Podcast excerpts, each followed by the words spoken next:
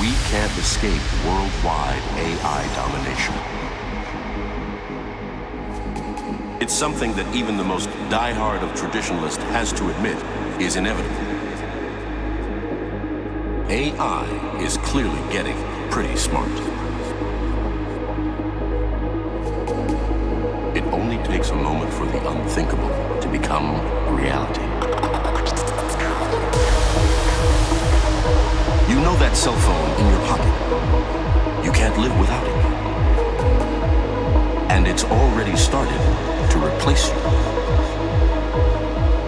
It can access your memories and find new information in the blink of an eye and just keeps getting better with time. That's the AI that will challenge our dominance on planet Earth.